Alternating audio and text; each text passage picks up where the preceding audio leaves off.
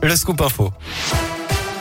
Et un mot de vos conditions de circulation. C'est compliqué actuellement aux deux entrées du tunnel sous Fourvière en cause deux accidents. Le premier sur la M6 pour rejoindre la M7 au niveau de la porte du Valvert. Des bouchons sont donc toujours en cours. Le second dans le sens inverse, juste avant l'entrée du tunnel. Vous êtes au ralenti à hauteur du Quai Perrache. À noter enfin un accident sur la 43 pour rejoindre Lyon. Ça se passe sur la voie de gauche au niveau de Ruy et ça engendre plusieurs kilomètres de bouchons. À la une, ce nouveau bilan après le scandale sanitaire chez Buitoni. 50 personnes ont été contaminées à la bactérie E. coli après avoir mangé des pizzas Fresh Up, dont 48 enfants.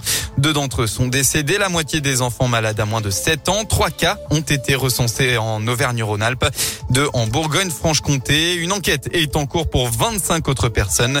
La production, elle, est à l'arrêt hein, depuis mercredi dans l'usine du Nord qui est concernée. Une inspection a révélé des manquements en termes d'hygiène avec notamment la présence de rongeurs dans l'usine. Toujours plus de cas de Covid dans les écoles de l'Académie de Lyon. 5772 cas confirmés chez les élèves. Hein, c'est presque 2000 de plus que la semaine dernière. 483 du côté des personnels enseignants. Une centaine de plus en 7 jours. 13 classes sont par ailleurs fermées.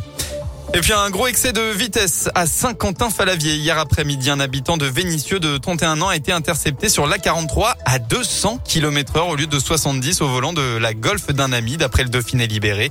Le bolide de 320 chevaux a été immobilisé et le permis du chauffard a été évidemment confisqué. Dernière heure avant la fin de la campagne électorale, à partir de ce soir minuit, les réunions publiques, distribution de tracts ou encore propagande numérique des candidats seront interdits. Plus d'interviews, ni sondages ou estimations de résultats ne pourraient être publiés avant les résultats dimanche à 20h. On rappelle que pour l'instant, les intentions de vote données par les derniers sondages dessinent un scénario identique à celui de 2017, à savoir avec euh, Emmanuel Macron et la candidate du Rassemblement national, Marine Le Pen, qualifiée pour le second tour. À l'étranger, au moins 39 morts, dont 4 enfants ont été tués dans l'attaque au missile ce matin sur la gare de Kramatorsk dans l'est de l'Ukraine, selon un nouveau bilan des services de sécurité ukrainiens. L'armée russe a de son côté démenti tout tir de missile, dénonçant une provocation des forces de Kiev. Un mot du sport en football, c'est le coup d'envoi de la 31e journée de Ligue 1. Lorient Sainté ce soir. Lyon sera à Strasbourg dimanche à 19h. Les Lyonnais qui ont fait match nul, un but partout contre West Ham hier en quart de finale aller de Ligue au repas.